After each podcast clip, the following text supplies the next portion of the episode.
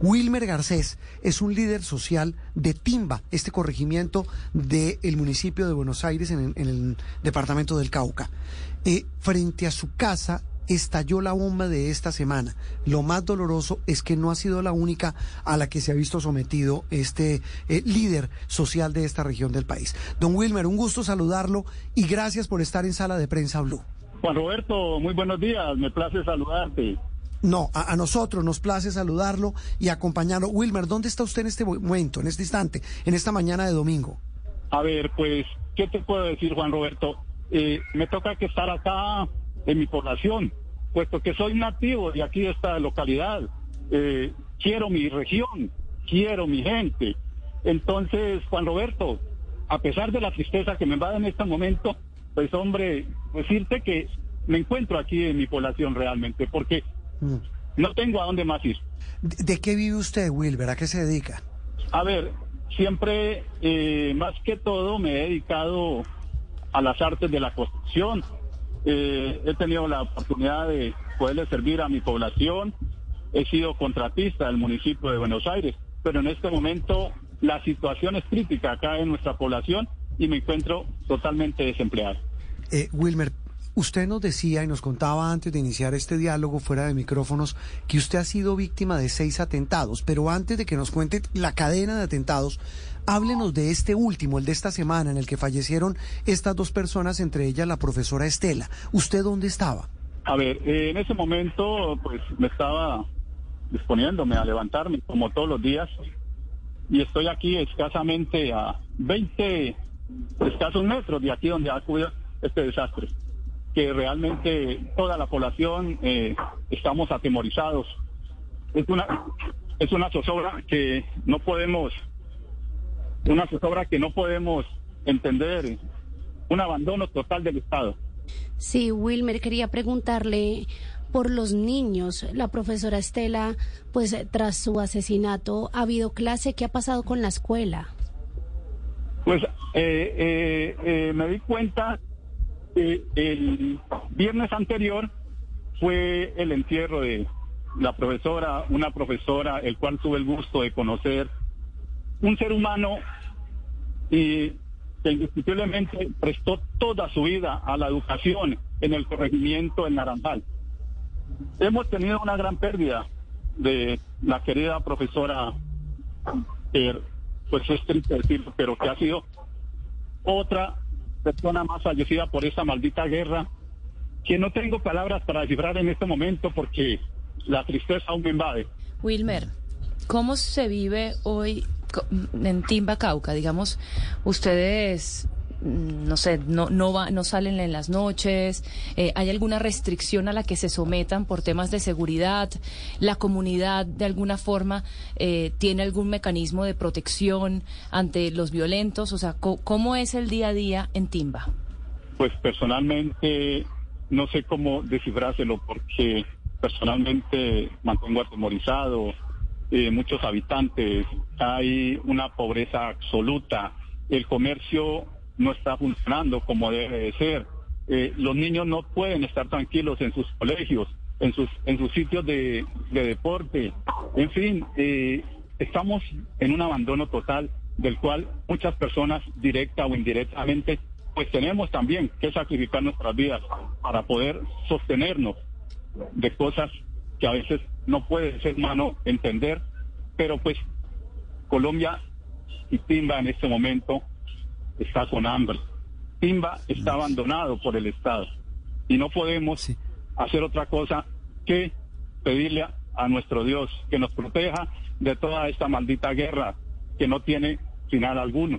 Hasta esta semana han estado en el municipio de Suárez hablando de paz, pero mire, esta es la paz que nos están demostrando. Esta es la paz que viene desde años, desde antes del año 2000. Y aquí estamos, aquí estamos en esta zozobra que no sabemos cuándo va a terminar. Estamos en, diálogo a esta hora de la mañana de domingo con Wilmer Garcés, líder social de Timba Cauca. Eh, eh, Wilmer, ese relato que nos hace es la fotografía que se vive en muchas regiones del país y especialmente del Cauca. Eh, ah, para ahondar un poco lo que le preguntaba Andreina, si el Estado no está, si el pueblo está tomado por esta maldita guerra, como usted la denomina, ¿de qué vive la gente allí en Timba?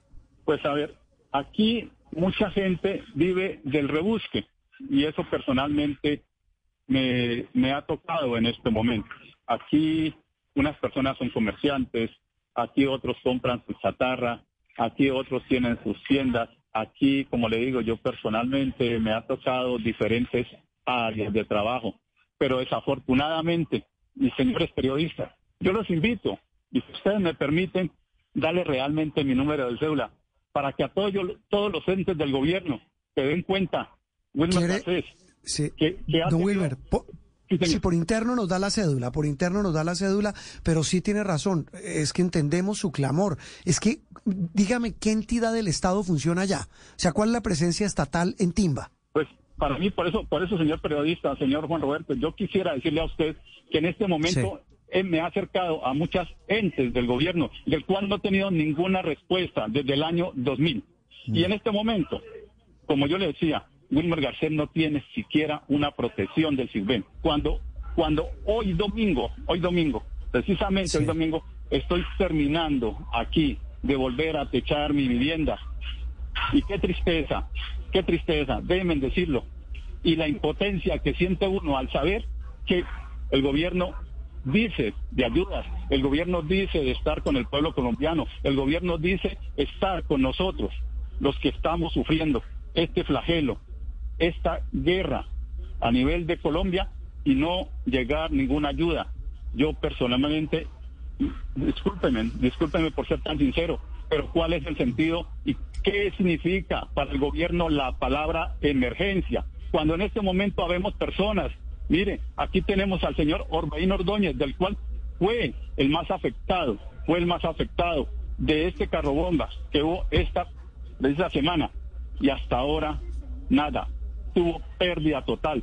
Es un señor desplazado, es un señor que es creyente y en este momento ninguna ayuda, ni psicológica, ni monetaria, ni para cubrir siquiera su casa que lo perdió todo, que al frente de él fue donde falleció la profesora, en este momento no le ha llegado una ayuda del gobierno. Sí, Wilmer, quisiera preguntarle, usted lo, lo dice mejor que nadie, la maldita guerra que ustedes viven ahí en el Cauca. Eh, ¿Cómo puede solucionarse en materia de las propuestas del gobierno? Se necesita presencia estatal, pero ustedes también en el pasado, en el Cauca, han respaldado los ceses al fuego, lo que tiene que ver con las negociaciones o conversaciones con las disidencias. Tras un hecho así, ¿cuál es la posición de ustedes frente a la paz total? Cuando realmente se vive una guerra, lo primero que se aprende a valorar es la vida. Y nosotros, como habitantes, puede venir quien quiera y estamos dispuestos a escuchar a las Fuerzas Armadas, estamos dispuestos a escuchar al gobierno, pero ninguno, ni el gobierno estatal, ni las Fuerzas Armadas nos han permitido estar en las mesas de negociaciones, pero una negociación que sea clara, que sea concisa, que sea verdadera, y que no nos incluyan a nosotros en ella, porque siempre las personas más humildes, más trabajadoras, de menos estrato, somos los más perjudicados. Y no entiendo el por qué nos abandonan en este momento. No lo, no lo puedo entender, pero nosotros como habitantes estamos dispuestos y yo personalmente, hoy se los digo, si es necesario entregar mi vida para que esta guerra termine, bienvenida sea la muerte por mi pueblo. Uy, no, qué, barbaridad, Will. claro, no entiendo. Es mejor morir.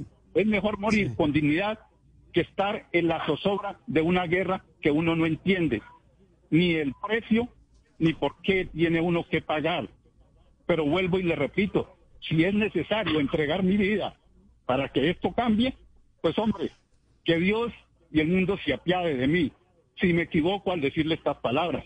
Y de antemano, yo quiero agradecerle la ayuda que por medio de Blue Radio y ustedes como periodistas nos puedan colaborar para que el señor presidente Petro, para que el alto comisionado de paz, para que el señor gobernador del Cauca, Elías Larradondo, sea nuestro intermediario.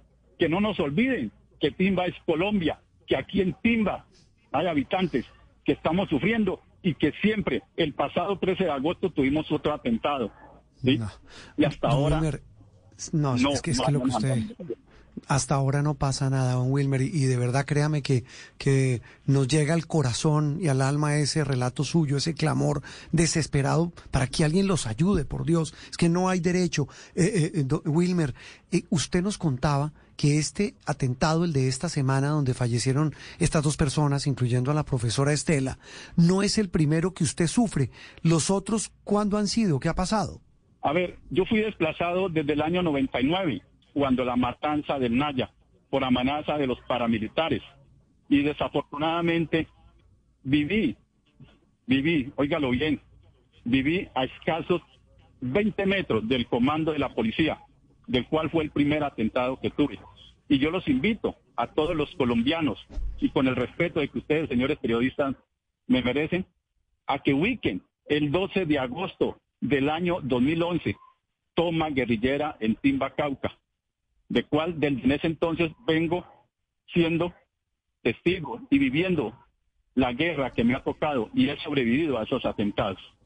Los hostigamientos Wilmer. aquí, mi casa, los hostigamientos aquí, discúlpenme, señor periodista, los hostigamientos y aquí, el pasado 13 de agosto, y ahora este de la semana pasada, en esta semana.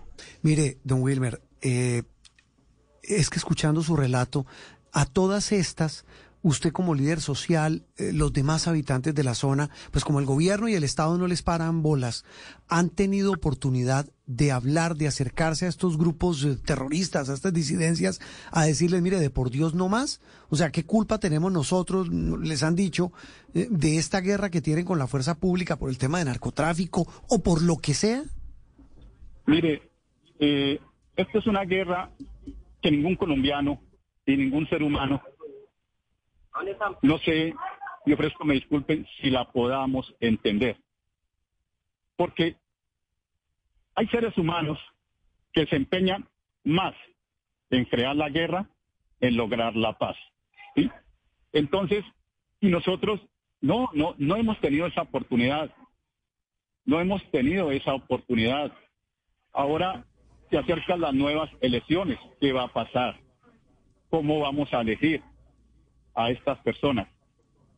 Yo personalmente, yo personalmente, quiero que me ofrezca disculpa a mi población, quiero que me ofrezca ofrecerle mis disculpas a Colombia, puesto que actualmente soy candidato al Consejo Municipal por el corregimiento de Buenos Aires. ¿Y por qué disculpas? Porque a partir de lo que ha pasado, yo quiero presentar mi renuncia a ese cargo porque no podemos entender cuando se dice que todo aquel que sea corrupto, pues será objetivo militar y será dado de base. y en este momento yo tengo miedo. En este momento yo temo por mi vida. En este momento estoy aguantando hambre.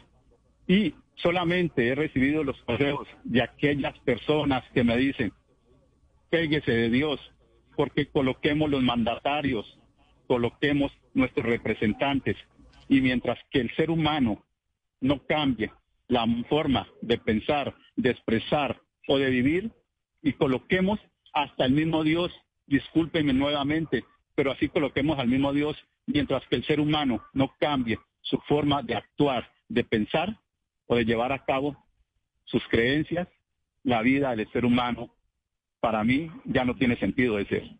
Pues don Wilmer, eh, eh, de, nuestra parte en Blue Radio, aquí en Sala de Prensa Blue, en Noticias Caracol, nos queda eh, acompañarlo de corazón, cumplir nuestra tarea de visibilizar el drama enorme que una persona como usted está viviendo, el que viven sus coterráneos, los habitantes de este municipio, de este corregimiento de Timba, y decirle, decirles que oramos por ustedes y que vamos a seguir haciendo visible este drama espantoso que están viviendo. Le mandamos un abrazo, muchas bendiciones y lo seguimos acompañando, don Wilmer.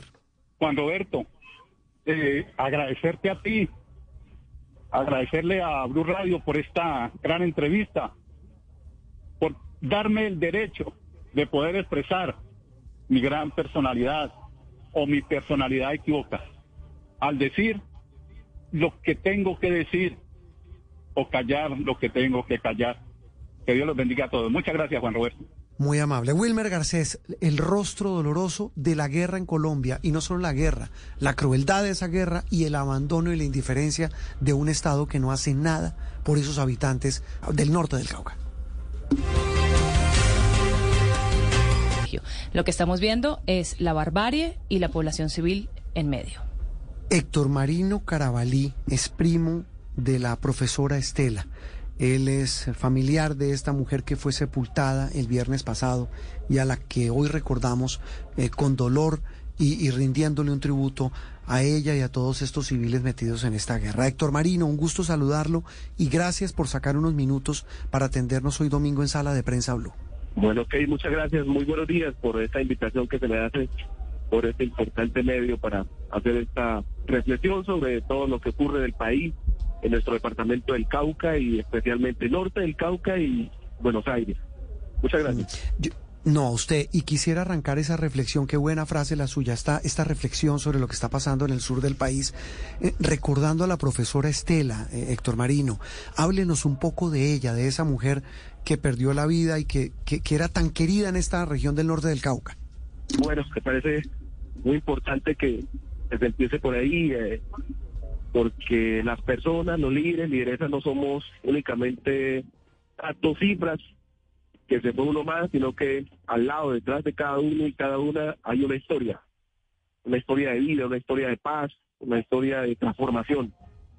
Eh, Estela, popularmente yo le decía a mi, mi líder, perdón, mi, mi maestra, mi orientador espiritual, mi guía, como le decía, eso de los años 84, 85 se graduó ella en un internado en el departamento del Cauca, Guanacas. Cuando termina ella allá sus estudios, se le da la posibilidad de una licencia en la vereda de la Aventura, Escuela Rural Mixta La Aventura. Para ese entonces yo estaba cursando, ya iba a cursar quinto de primaria. Y fue con nosotros eh, una cantidad de amigos, de primos, de hermanos para ella, de gente que había compartido parte de su infancia, encontrarse y y, y empezar a, digamos, a dar, a dar clases, enfrentarse pues con sus mismos amigos, sus mismos hermanos, inclusive porque tenía dos hermanos ahí, Wilson y, Leado, Leado que pues falleció tristemente ya hace varios años. De ahí en adelante, pues una mujer muy entregada a su trabajo, eh, a su familia, una mujer transformadora, una gran lideresa. Ejemplo, no tenemos, o sea, no, no encontramos tacha alguna en, esta compañera que hoy deja un gran legado para, para su familia inicialmente, para su comunidad, para la institución, para la institución educativa, gran ejemplo, guía, murió en su ley porque madrugó como de costumbre a, su trabajo y desafortunadamente se encontró con ese cuadro. Así que hoy nosotros y nosotras hemos perdido una gran persona, amiga y compañera. Deja de verdad un gran vacío en nuestros corazones. Sí, Héctor. Nos va a hacer falta, Estela. Nos va a hacer falta. Sí, sin duda alguna también allí a la comunidad en Timba. Lo lamentamos mucho, Héctor. Quiero preguntarle por Estela. ¿Qué clases daba ella? ¿Qué materias dictaba? ¿Y qué la motivaba a diariamente ejercer esa, esa, esa labor con tanto esmero en medio de condiciones tan difíciles allí en, en Timba? Esa, esa, esa vocación de Estela, pues viene de, por así decirlo, es un legado que se transmite de generación en generación porque sus padres, sus abuelos, el abuelo de ella fue líder ahí en la, en la comunidad, el abuelo de ella, un señor llamaba Claudio Solís, fue fundador de la Vereda de la Aventura, gran líder aquí reconocido. Y pues entonces lo que vemos es que ella asume y hereda esa, esa vocación de liderazgo, ella licenciada en ciencias sociales, especialista también, eh, como digo, pues gran autodidacta inicialmente, pero una mujer muy dedicada a su labor. Pues desde luego, tampoco descuidó su hogar. O sea, uno eh, queda uno aterrado como eh, esta mujer eh, 100% entregada a su trabajo, pero también 100% entregada a su hogar. O sea, no, no dice, no entiende cómo cómo hacerlo para cumplir en un lado como en el otro. Entonces, por eso digo, pues, o sea, eh, tuvo un gran don espiritual De hecho, pues reconocer que Estela era mm, evangélica y también tenía un rol muy importante desde el punto de vista cristiano allá con los hermanos de la iglesia, con los pastores. O sea, pues es una gran lideresa que hemos perdido, no solamente eh, en las instituciones educativas, no solamente en la comunidad, sino que también en el ámbito espiritual y cristiano de toda la comunidad cristiana tuvieron también una, una gran pérdida. Yo diría que, bueno, en este momento, eh, retomando unas palabras de Ali Primera, diría que los que mueren por la vida no merecen llamarse muertos. Y no merece Estela llamarse muerto. Y para mí, para la gente, para la comunidad, siempre seguirá siendo mi maestra, la profe Estela, vivirá siempre en su corazón. Héctor, bueno, sus palabras eh, se parecen mucho a las que hemos escuchado en estos últimos días de todas las personas que la rodearon y, que eran parte de su vida, eh, que solo tenían buenas palabras para ella, destacando esas grandes virtudes como ser humano, como profesional y como líder de su comunidad. Eh, le quería preguntar, eh, todo esto, digamos, a la luz, usted viviendo esta pérdida personal, eh, pero todo esto a la luz de una mesa de negociación con este grupo, eh, en donde se supone, el viernes dijeron que, que ya iban a dejar las hostilidades hasta el 8 de octubre, cuando nuevamente se van a reunir con el gobierno nacional y van a seguir eh, trabajando sobre esta paz. ¿Usted ve con esperanza, ve con suspicacia los planes del gobierno nacional de la paz total? Bueno, pues eh, yo he sido una persona también que me he dedicado toda la vida al trabajo social y comunitario y los mensajes que siempre uno envía a su comunidad, a la gente que está alrededor son mensajes de esperanza, mensajes de optimismo, en Buenos Aires y en particular los procesos que representamos hemos luchado siempre por la salida negociada al conflicto social armado que vive el país. Participé en los diálogos de La Habana, en el plebiscito y demás, y decir que también Estela hacía parte de, que no, no era la persona que estaba delante llevando los carteles arriba, pero se acercaba, hablaba conmigo y hablábamos de esos temas de paz también y el esfuerzo que, que, había que hacer para transformar eh, la sociedad, para transformar la vida social. Hoy, cuando ocurre casos como estos, en algún momento uno es optimista, se llena de esperanza, pero ocurre una situación de estas y como que se le baja la moral a uno, no sabe qué hacer, no sabe qué pensar, porque tú lo decías claramente, eh, pues vimos con buenos ojos ese pronunciamiento y que efectivamente fue en la misma zona que ocurrió, porque es en la parte alta del municipio de, de Suárez, que que digamos se instaló, lo, donde sale este, este comunicado conjunto entre, entre FARC, disidencia y, gobierno nacional. En esa misma vía pues ocurre esta situación, entonces uno no se pregunta, eh, bueno, ¿qué es lo que se quiere? Dice, bueno, eh, este grupo no, digamos, como que en algunos momentos no miden los daños colaterales de un nacional de eso, porque pues realmente donde ocurrió el impacto total, a donde, pues, digamos, el objetivo que ellos pretendían, hay una distancia. Hoy el llamado que que hacemos como como líderes, como sociedad colombiana, es a que no se pierda esa voluntad de, bueno, uno de paz, pero voluntad para que estos eh, estos acuerdos, la letra muerta que está ya, que está ahí, se materialice y se lleve a cabo a favor de las comunidades, entre hermanos y hermanas, entre colombianos y colombianas, no podemos seguirnos matando, no puede haber más de sangre y no podemos seguir derramando más sangre, o sea, ¿hasta cuándo decimos? ¿Hasta cuándo nos matamos entre los mismos? Eso no, mm. yo creo que no, no tiene ningún sentido, ningún objetivo. Hoy nos duele la, la partida de Estela, como también la pérdida del compañero que también quedó allí, de los heridos, solamente esos también, los otros casos que ocurrieron y siguen ocurriendo en el norte del departamento del Cauca en el país. O sea, eso amerita a que realmente haya una voluntad expresa de parte y parte. Pues uno ve por parte del gobierno nacional, digamos, hay un poco la paciencia y hasta mismo la tolerancia, el llamado por aquí y por allá. Pero también eh, los alzados en armas deben poner de su parte porque es su misma gente, es su misma gente y no pueden seguir cayendo en una situación como esta de sangre y tener que hoy estar despidiendo a una persona que lo que hizo fue solo entregar su vida a, la sociedad. Hace rato hablaba unos muchachos acá en el cementerio y decíamos, bueno, ¿cuántos, cuántos profesionales, cuántos maestros, cuántos abogados, cuántos ingenieros, bueno, lo que quiera que sea, pasaron por las manos de Estela. digamos un millar, no podría decir miles de generaciones, porque es que no es fácil hablar del 84, 85 que Estela haya dedicado su vida a transformar vidas en, la comunidad. Los que mueren por la vida no merecen llamarse muertos. Eh, qué bella frase. Héctor Marino, un abrazo y gracias. Bueno, a ustedes por darme la posibilidad de expresar esta reflexión a través de este gran medio. Y bueno, muchas gracias por todo y un mensaje de paz, de armonía a todo el pueblo colombiano.